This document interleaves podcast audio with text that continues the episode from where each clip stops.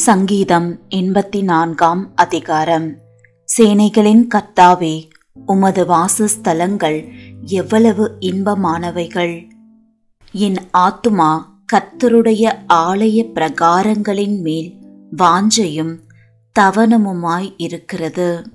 என் இருதயமும் என் மாம்சமும் ஜீவனுள்ள தேவனை நோக்கி கெம்பீர சத்தமிடுகிறது.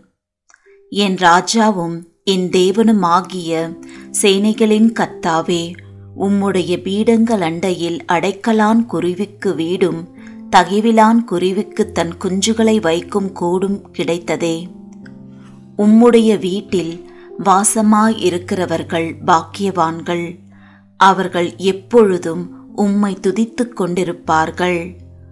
உம்மிலே பலன் கொள்ளுகிற மனுஷனும் தங்கள் இருதயங்களில் செவ்வையான வழிகளைக் கொண்டிருக்கிறவர்களும் பாக்கியவான்கள்.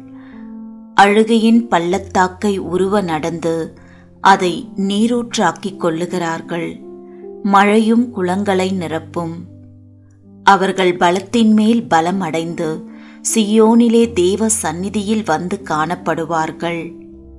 சேனைகளின் தேவனாகிய கத்தாவே என் விண்ணப்பத்தை கேளும். யாக்கோபின் தேவனே செவி கொடும் எங்கள் கேடகமாகிய தேவனே கண்ணோக்கமாயிரும். நீர் அபிஷேகம் பண்ணினவரின் முகத்தை பாரும்.